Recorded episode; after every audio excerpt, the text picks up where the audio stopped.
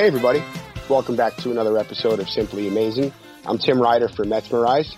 We have a very special guest with us today. Uh, executive producer of The Simpsons, uh, co-creator of F is for Family, and rabid Mets fan, Michael Price. What's up, Mike?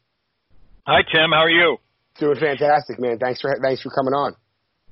Sure, I'm very thrilled. I'm just here in my little bunker, my Zoom bunker in my house. So any chance to uh, to do something fun is great. Oh man, it's uh, very very much appreciated. So you have a lot going on right now. I guess uh, even though you're in a, we're all kind of uh, stuck in place. Um, you guys have a new season of F is for Family coming out. Um, I, I assume you guys are still working on The Simpsons as we uh, as we move along. Yes, yes, we are. Uh, uh, we are now in, uh, I think, maybe week 12 of writing The Simpsons, you know, via uh, Zoom conferencing. So, uh, and we're producing it. You know, animation, uh, thankfully, is one of the things that can still be being produced right now. You know, they're not really making live action stuff right now, but we're able to continue producing the show. So uh, we'll be. Uh, we just finished our season the other night, but we'll be back, I think, probably in late September with all new shows and just continue on through next year at, at least. Great, just keep plugging away. Um, any any sort of adjustment period as far as uh, writing sessions through Zoom?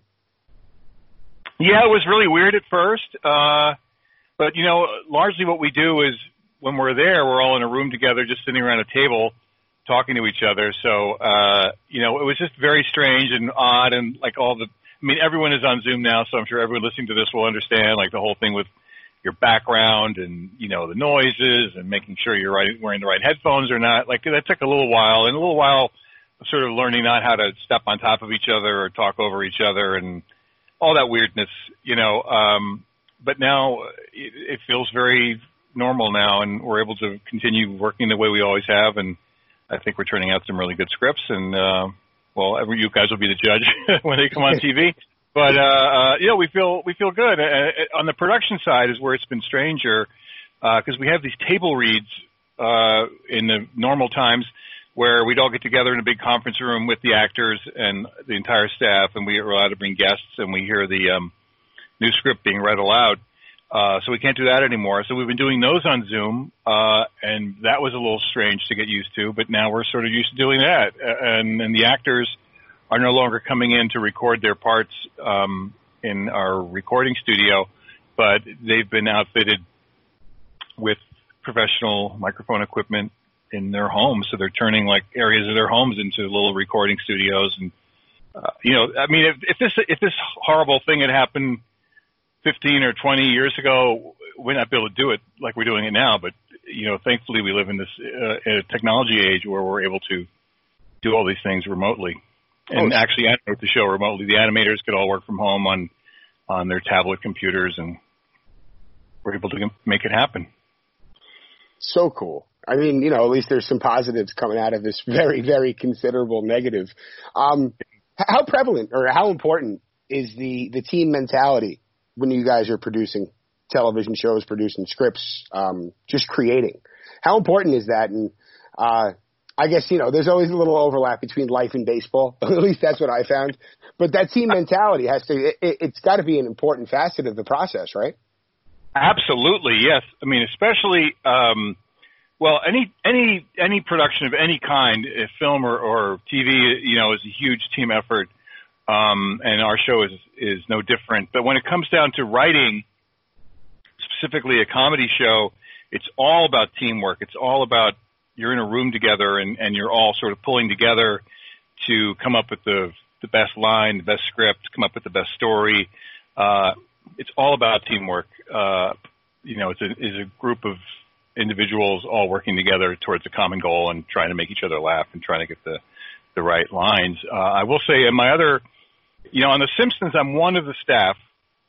I've been there a long time, but I'm just essentially one of the guys and gals, you know, pitching jokes and you know, and trying to get stuff going. Uh, when on for Family, uh, I am the I'm the I'm kind of like the manager. You know, I'm the Luis Rojas of for Family, uh, where I'm running everything. I'm I'm the showrunner, so I'm really uh, I'm in charge of the writing staff. I'm also uh, you know overseeing like editing and uh, giving notes on animation, and that's where I feel like um, the most like kind of like a baseball manager. Where uh, I remember reading about. Um, I've been doing a lot of reading lately, especially last year. You know about uh, the '69 Mets mm-hmm. uh, and how great Gil Hodges was, and um, and all the all the players would talk about. I read Ron Swoboda's book, which was really great, but he would talk about how like Gil Hodges was really great on like sort of identifying everyone and making sure that they all were contributing and understanding that this guy's good for this situation, this guy's good for that situation, and that's how I kind of feel like I'm being the showrunner of F is for Family, where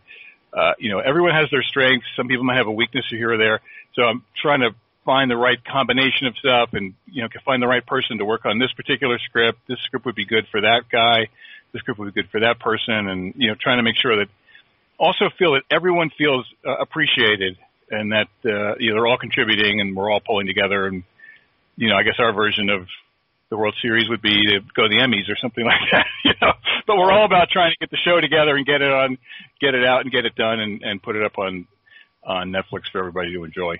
Now, do you ever have to like uh, pull a, a Terry Collins and kind of go with the hot hand? And I know you were mentioning you kind of have to find the right people for the right spots. yeah, sometimes. I mean, yeah, I mean, well, everyone has everyone has good days and bad days.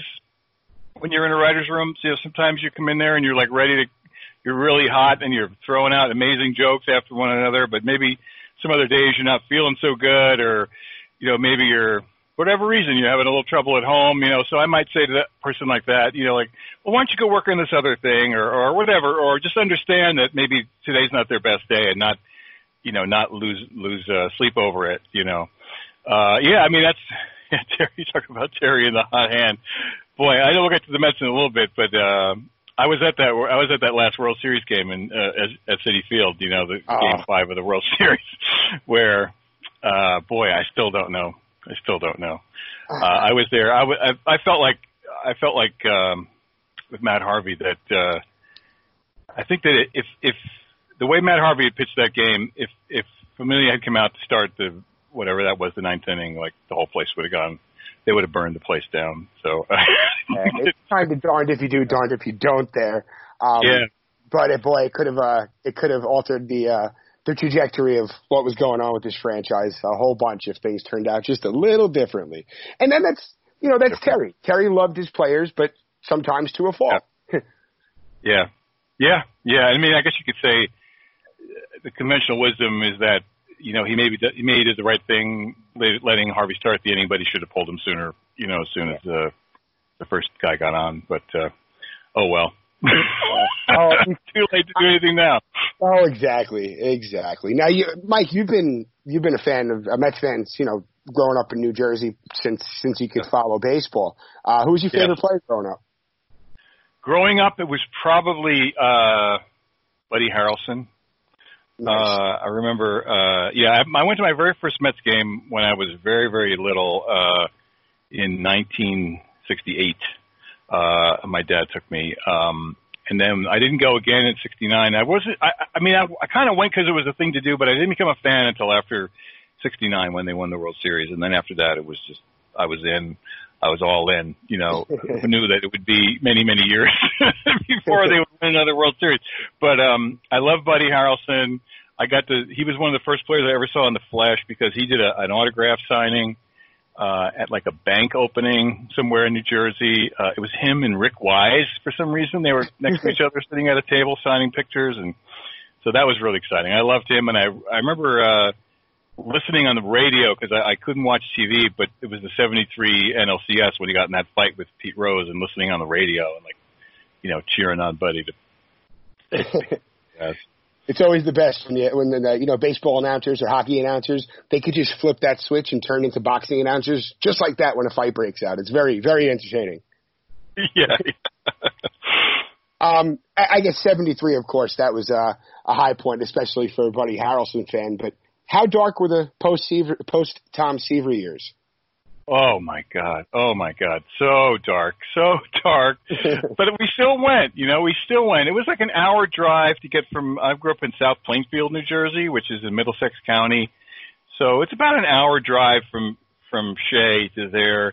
and we would still go. Um, my dad would take us, and then I got to be able to drive my own car or whatever. I would we would still go a couple of games a year, even in those dark years like '77, '78, '79.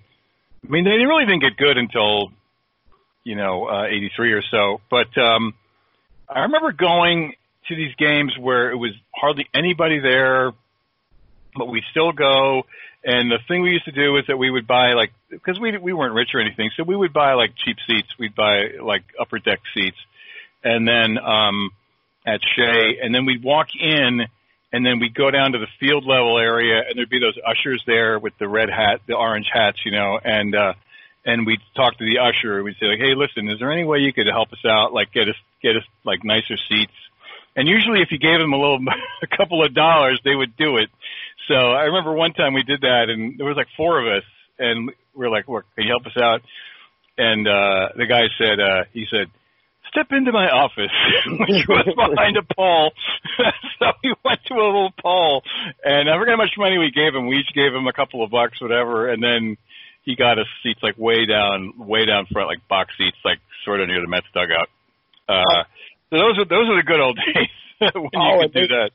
Oh, they would keep on doing it. They up until Shea closed. I mean, it was a lot. It was a lot stricter, but um, Yeah. that was always the case, and it was great. And my dad showed me that growing up. He's like, "Watch this," and same thing. We you have tickets up in the red seats, and oh, watch this. And you tip Yeah. the guy ten bucks, and we're in the, uh, we're you know, we're right on top of Yeah. the dug. It's like ah, a hero's welcome. No.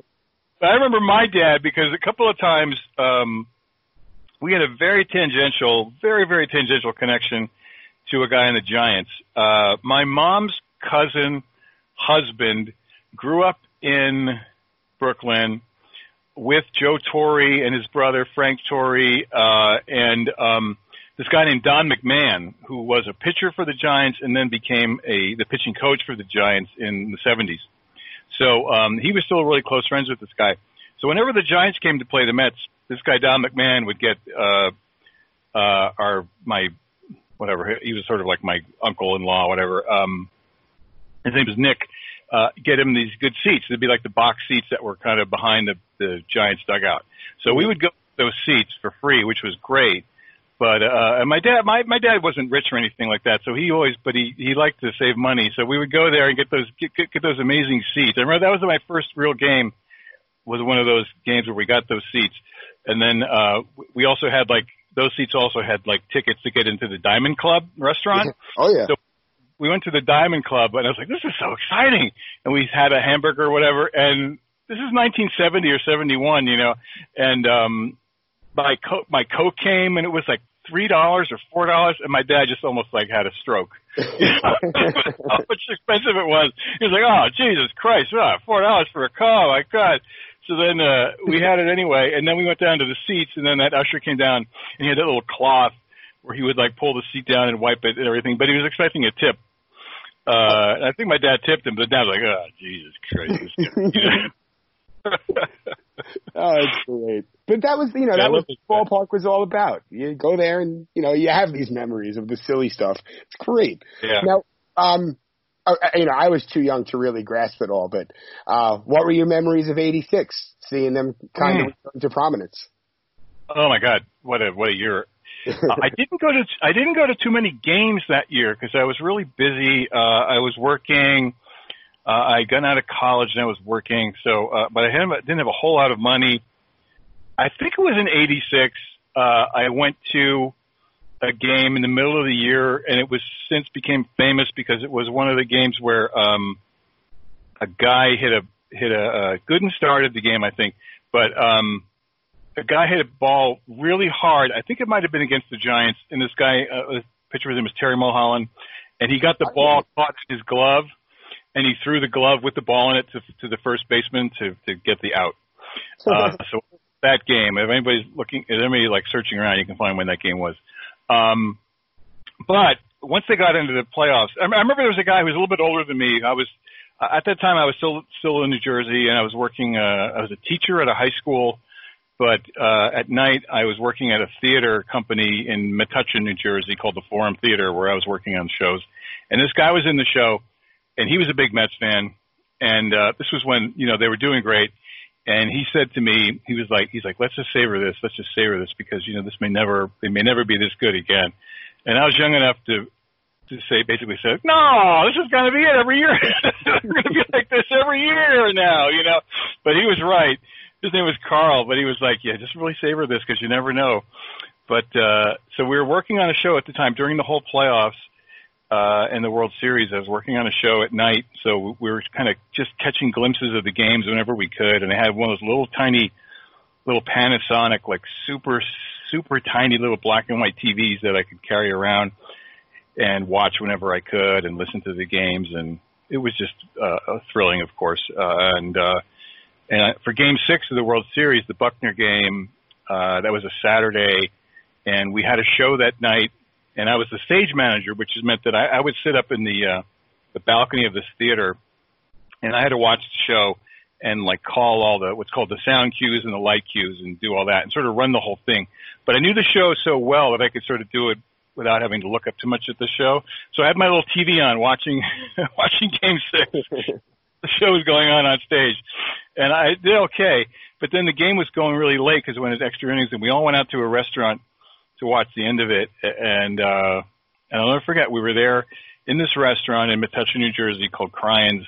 And um, there were these people at the next table over who were Red Sox fans. And uh, when the Red Sox took that lead in the top of the 10th inning, they were all really just super peacocking and really happy and everything. And and they were making jokes about Mookie Wilson's name. And I was saying, yeah, what kind of name is Spiko? And I remember like really. What's that? What and the hell's an oil can Boyd? I know, right? Yeah, oil can Boyd. And then and then it all happened. It all just it all just transpired, and we just couldn't couldn't believe it. And it was so exciting. And I remember driving home really late because the game ended. It was like close to midnight, I think, when the game ended. And um, driving back to my place and listening to like the post game show on, um, I guess it was WHN back then with Howie Rose uh, I think we still had the post game show then, and just listening to it and everybody talking about it, and Rusty Staub was on, and just super thrilling, super thrilling. Um, and then the, the the only thing that was very anticlimactic was that the next game, the next day was Sunday, Game Seven, got rained out. Um, so then Game Seven was going to be on a Monday, and Monday was another rehearsal for another show I was working on that was open that that week and so we couldn't watch, we could barely watch the game, and uh, it was a musical, and this guy was playing the piano had the little TV, and he was sort of telling us what was going on, but we didn't, I didn't get to watch that game. I just sort of knew what had happened. So it was kind of anticlimactic, but it almost felt like Game Six was like was like we won the World Series that night. So yeah, locked it up. But thank goodness for that piano player, huh? Yeah, that's right. now I've seen um I've seen a few pictures. You and your son go to a bunch of games, right? I saw you guys in Arizona last year on Twitter.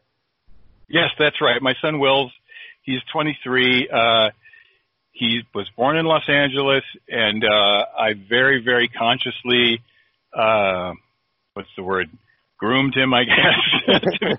and I would just watch Mets on TV. You know, I had I have a, a Direct TV or Dish, so I would just watch the Mets games. Um, I never liked the Dodgers, uh, so I did never never got into the Dodgers. I would go see the Mets when they come to play the Dodgers at Dodger Stadium, but I was never a fan of Dodger Stadium. I just saw a thing. I was watching Baseball Night in New York yesterday, where Steve Gelbs said that Dodger Stadium is his favorite stadium aside from Citi Field, and I, I think if you only come in like once a year, maybe it's great, but the rest of the time, it's really it's terrible. I think Dodger Stadium is awful. It's so hard to get there. The driving is terrible. The parking is ridiculous they're fixing the way you get into the ballpark now because it, uh, they're adding like a new main entrance where you can come in and like go to any level from where you are.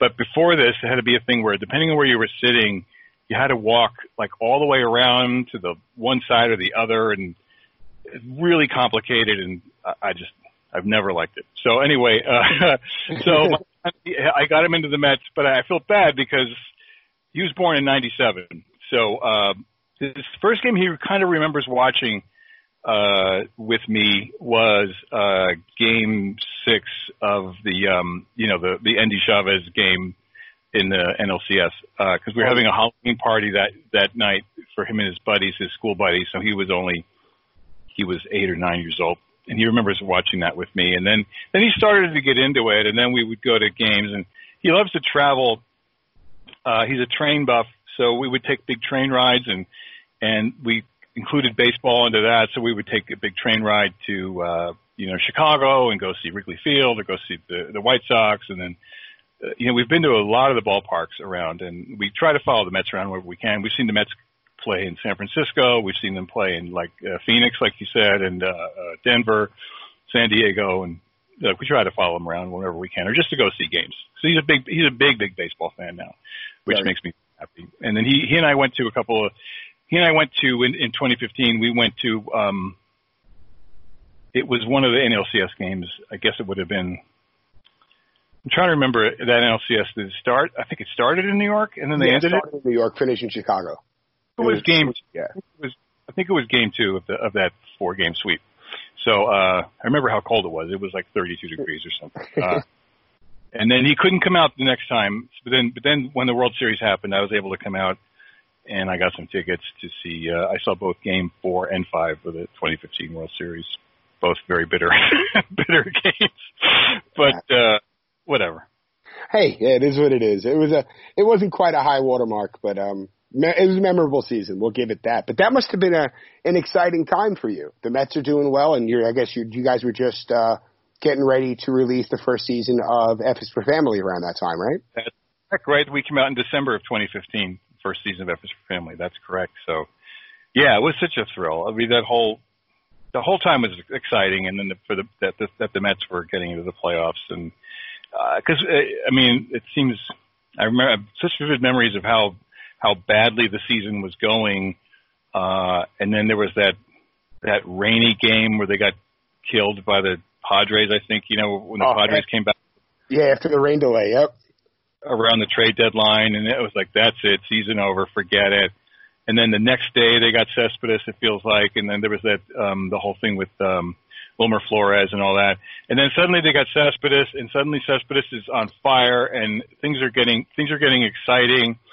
And I have a huge, great memory of that of that thing. Is that uh, another thing I shared with my son? Is that he and I and a friend of his took a trip up to Seattle on Labor Day weekend uh, of that year to visit, look at colleges, and uh, so we came back. We were on the plane. We were on like a I forget whatever Delta or somebody. So we were able to get the game. The Mets versus Nationals game was on TV. It must have been on maybe on MLB channel or on ESPN or somehow we were able to get it on the plane. And that was the the game where they had the big comeback against the Nationals with David. There's that iconic now, you know, picture of David Wright scoring and like pumping his fist and everything. Oh, yeah. And we watched that whole game on the plane as we were as we were like flying back from Seattle to LA, and and um, the three of us were all crowded into this row watching the game, and getting really excited. And that, that's where it felt like, okay, this is for real now. And uh, and that best fun ever was amazing. Yeah, it was great. It was great. um, a little bit about F is for Family. Uh, I, I I was watching them as they were coming out. I've just restarted ooh, in the last couple of weeks. Mike, I got to tell you, this is um, uh, not for the faint of heart, but one of the funniest shows, or funniest new shows I've seen come out in a long time. Man, this is so good. Oh, thank you, thank you so much. It's such a labor of, of love uh, for me and for everyone who works on it, uh, and, and the opportunity to work with Bill Burr who is not just one of the funniest people alive, but just one of the greatest guys of all time. Uh, uh, I feel so honored, and uh, he's just so brilliant and so great to work with. And we have an amazing cast and a lot of great, uh, great writers, and and these are all these stories that are we're telling are you know have sort of taken on a life of their own. But it all began with reminiscing about my own childhood and Bill's childhood, you know, and my childhood in Jersey, and there's so much of there's so much stuff in it that comes out of you know my childhood and my neighborhood and my weird neighbors and. oh, but I have to ask: is, is Vic based on a real person? Yeah, he is in a way. Um, well, my dad, my dad was like Frank Murphy. My dad was a uh, had a blue collar job. He he worked for a heavy construction company, uh, and um, where he worked on like paving machines and things like that. Uh, and he worked really, really hard. And then my best friend Rick Ricky Trumbolo is his name, and he lived the next street over. And his dad's name was Vic, and he worked for a record company uh, in New York City. He worked for a jazz a jazz label record company, and he knew like people in show business, and he drove a cool car. And to me, wow, this guy is big time, you know, and and he would get us tickets to go see these concerts in New York at Madison Square Garden or the Felt Forum, it used to be called. Um and so I think I always felt that my own dad kind of resented that I thought this guy was cool. Um but I did, you know, so I, I that sort of came from that. So that's why I named that character Vic. Uh he this the the real the real Vic, Mr. Trumbo didn't look anything like our character Vic, but um but in that way he was based on him and that he you know uh, that's why I had Vic Vic works for a radio station that he has a kind of a showbiz cool job that people think is cool and that the father the Frank thinks is thinks he's a poser or whatever. and it's Sam Rockwell, and he's just he always tickles my uh, my my funny bone. He's just so funny, man. He's great. He's fantastic. But the the one other character in the neighborhood that's directly based on one of my neighbors is is the creepiest neighbor of all, Mr. Goomer. Uh, is based on one of our neighbors. He, I mean, of course it's a cartoon, so everything is amplified by like a hundred percent. But he would he would walk his dog and use use his dog walking as kind of an excuse or whatever you want to call it, like a, a front to um, pe- peek in everybody's windows, and you know he sort of knew everybody's business, and he would. I think his wife didn't like him using the bathroom in their house, so he would come by and he would like knock on the door and ask my dad if he could use our bathroom, you know, things like that. so, and then he did. He was a very nice man too, but but he did one thing that made it into the show, which he really did do, is that he would walk this dog he had and when the dog would poop, he had he had toilet paper, and he would wipe the dog's butt with toilet paper. That is absolutely true. That is one of the strangest things I've ever heard. so it got me. It made it made me uh, it made me happy to sort of write that line because then when you see that the, the character named Smokey, played by Michael Kenneth Williams, says that is one creepy ass motherfucker. so yeah, but it's so it's so much fun to do a show. It's based on a lot of it is based on you know my experience, and we have a great writing staff, and Bill of course is great. So so much of the show comes from his experience, and um, and what, there's a where's a Met thing I'll say is that uh, one of the reasons I ended up getting the job because originally you know Bill Bill had this idea to make a show, but he didn't quite know you know how to create a, a full animated series. And so um, they were looking for writers to work with Bill and to help develop the show with him, and that's when I came in and I had a meeting with Bill, and I told this story about my dad, um, which is that my dad was never a yeller or a screamer like you know Frank is on our show. Uh, he would have he would have his anger moments, but he would be kind of more inwardly directed, and he never yelled at us, but he would take it out on weird things. So he took it out often on the TV so anyone who's a Mets fan from of a certain age, my age or, or a little bit younger, might remember that there used to be these commercials uh, during Mets games back then for uh, White Owl cigars, where there was an actor named George Irving who would sit in a big chair usually, and he'd have a cigar in his mouth, and he'd say, uh, he'd say, "You may not smoke White Owl cigars now, but if you take one puff, you will." and he'd go, because we're gonna get you. And he was kind of like that was his catchphrase, is we're gonna get you. And uh so one day we're watching that as a rainy day, and the Mets are you know Mets are playing, getting rained out or whatever, and that commercial came on, and my dad must have had a bad day at work the day before or whatever. But when that guy said, he goes, "We're gonna get you," my dad more or less yelled back at the TV saying, "You're not going to get me, you son of a bitch." so, so I told that story to Bill Burr, and he thought it was hilarious. And he told me later, he goes, "That was the story that convinced me that you know I was the guy to work with him on the show."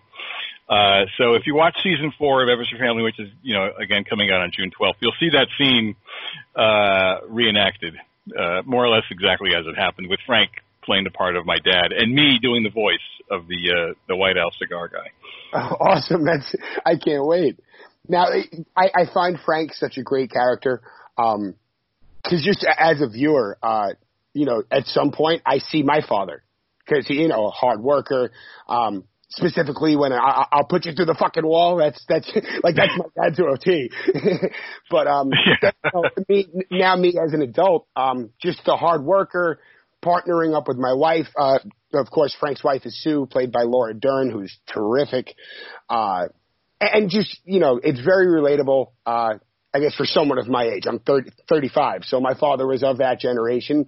And, uh, you know, now I'm kind of going through it myself and there's gives, there's takes, there's kind of, you know, compromises. Everyone's got to kind of do their part. And yeah, very relatable, and uh, it, it, it's really funny. So it's it's a win on many oh, levels. thank you. Well, yeah, that's, that's what we're going for. You know, like it's we want to be as funny as possible, but also have it mean something and be about. You know, I get it's so it's so gratifying to hear you say that and to, and to see other people say like they recognize their father or themselves in it, and because it's yeah, it's based on it's based on you know real life and real people, and, and as crazy as it gets, you know, we try to keep it grounded and keep it based in some kind of real thing. Well, it gets crazy, and uh, you know, but it it's it has that um that that kind of old school sitcom feel to it, where there's usually um a, a happy-ish ending or at least a silver lining, and uh, yeah, I mean they love each other. They definitely yeah. love each other, even though Frank Frank yells things and says, you know, please the freaking wall, and he makes jokes about. There's one line that Bill pitched, which I love from a season or two ago, where he says, like he he forgot how many kids he had. He goes, Jesus Christ, because years ago, you know, he had polio to take one out every once in a while or a bear or whatever. It made it easier on the parents. I mean, he doesn't really mean that. You know, he doesn't want his kids to die from polio, but that's what sometimes, you know, you say when you're frustrated, uh, they ultimately they love each other very much. Um, and that always comes through. And there's always that every episode, every season at least has a couple of moments like that where for all the bluster and for all the yelling and for all the like, you know, calling each other dildos or whatever, you know, that, uh, you know, it comes out that they they all really do really care about each other and and uh, and they love each other. I love that when Sue needs to blow off steam, she goes to the batting cages. That that that was awesome. I don't know. yeah, yeah, that was great. We loved that too. That she was a good baseball player. Yeah, great stuff. But um, and Mike, last uh, we're going to switch back to the Mets real quick. Of course, before we sure. jump off of F for Family, everybody, June twelfth on Netflix season four. Uh, until then, catch up. You're going to laugh a lot, trust me. Um, but Mike, what do you what do you think about the 2020 season? Are we going to get some baseball this year? I guess so. I mean, it seems like it. Uh, I hope. I mean, I, I, I, of course, the main thing is for everyone to be safe and healthy, and you know, uh, uh, if they can find a way to make it work, I think that would be great. Um, I, I didn't know it at the time, but I went to the very last Mets game so far. I was at the I was at the season open, season closing game uh, at Citi Field when Dom Smith hit that home run. Uh, and uh, you know, none of us knew then like that might be the last Mets game for a long time. But um, it's so great. It's such a wonderful sport. I love it so much. I love the Mets so much.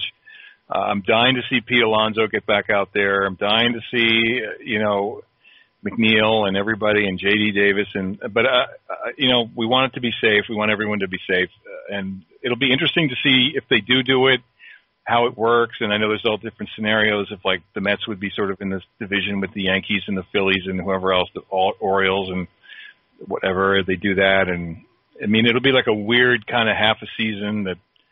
Uh, at least they'll play, and if they're playing in empty ballparks, and it'll just be so strange. But I guess it'll be be a, a warm thing to see. Again, the main thing is that everyone should be safe. I mean, uh, you know, ultimately, I feel.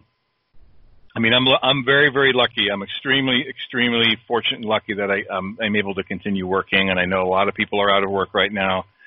Um, so I feel for them, of course, but I think the main thing is you just want everybody to be safe, and you know, and if it meant that there was no baseball for a whole season, but it meant that like the worst thing would be like if they started playing again and and anybody anybody got sick or, or got really sick from it, you know that I think that I'm not sure that would be worth it or not. You know, so I, I hope they can do it in a way that makes every that keeps everybody safe. Oh, sure, and I think you know I think everyone's right to a certain extent that baseball will boost morale or make every let everybody feel a little bit of normalcy, or at least those who are interested. But um, yeah, you have to you have to really kind of walk that line, and um, yeah, you have to hope they're going to put health and safety at the forefront. And um, yeah, just if it goes off without a hitch, great. Uh, any baseball is good baseball at this point. That's what I keep telling myself.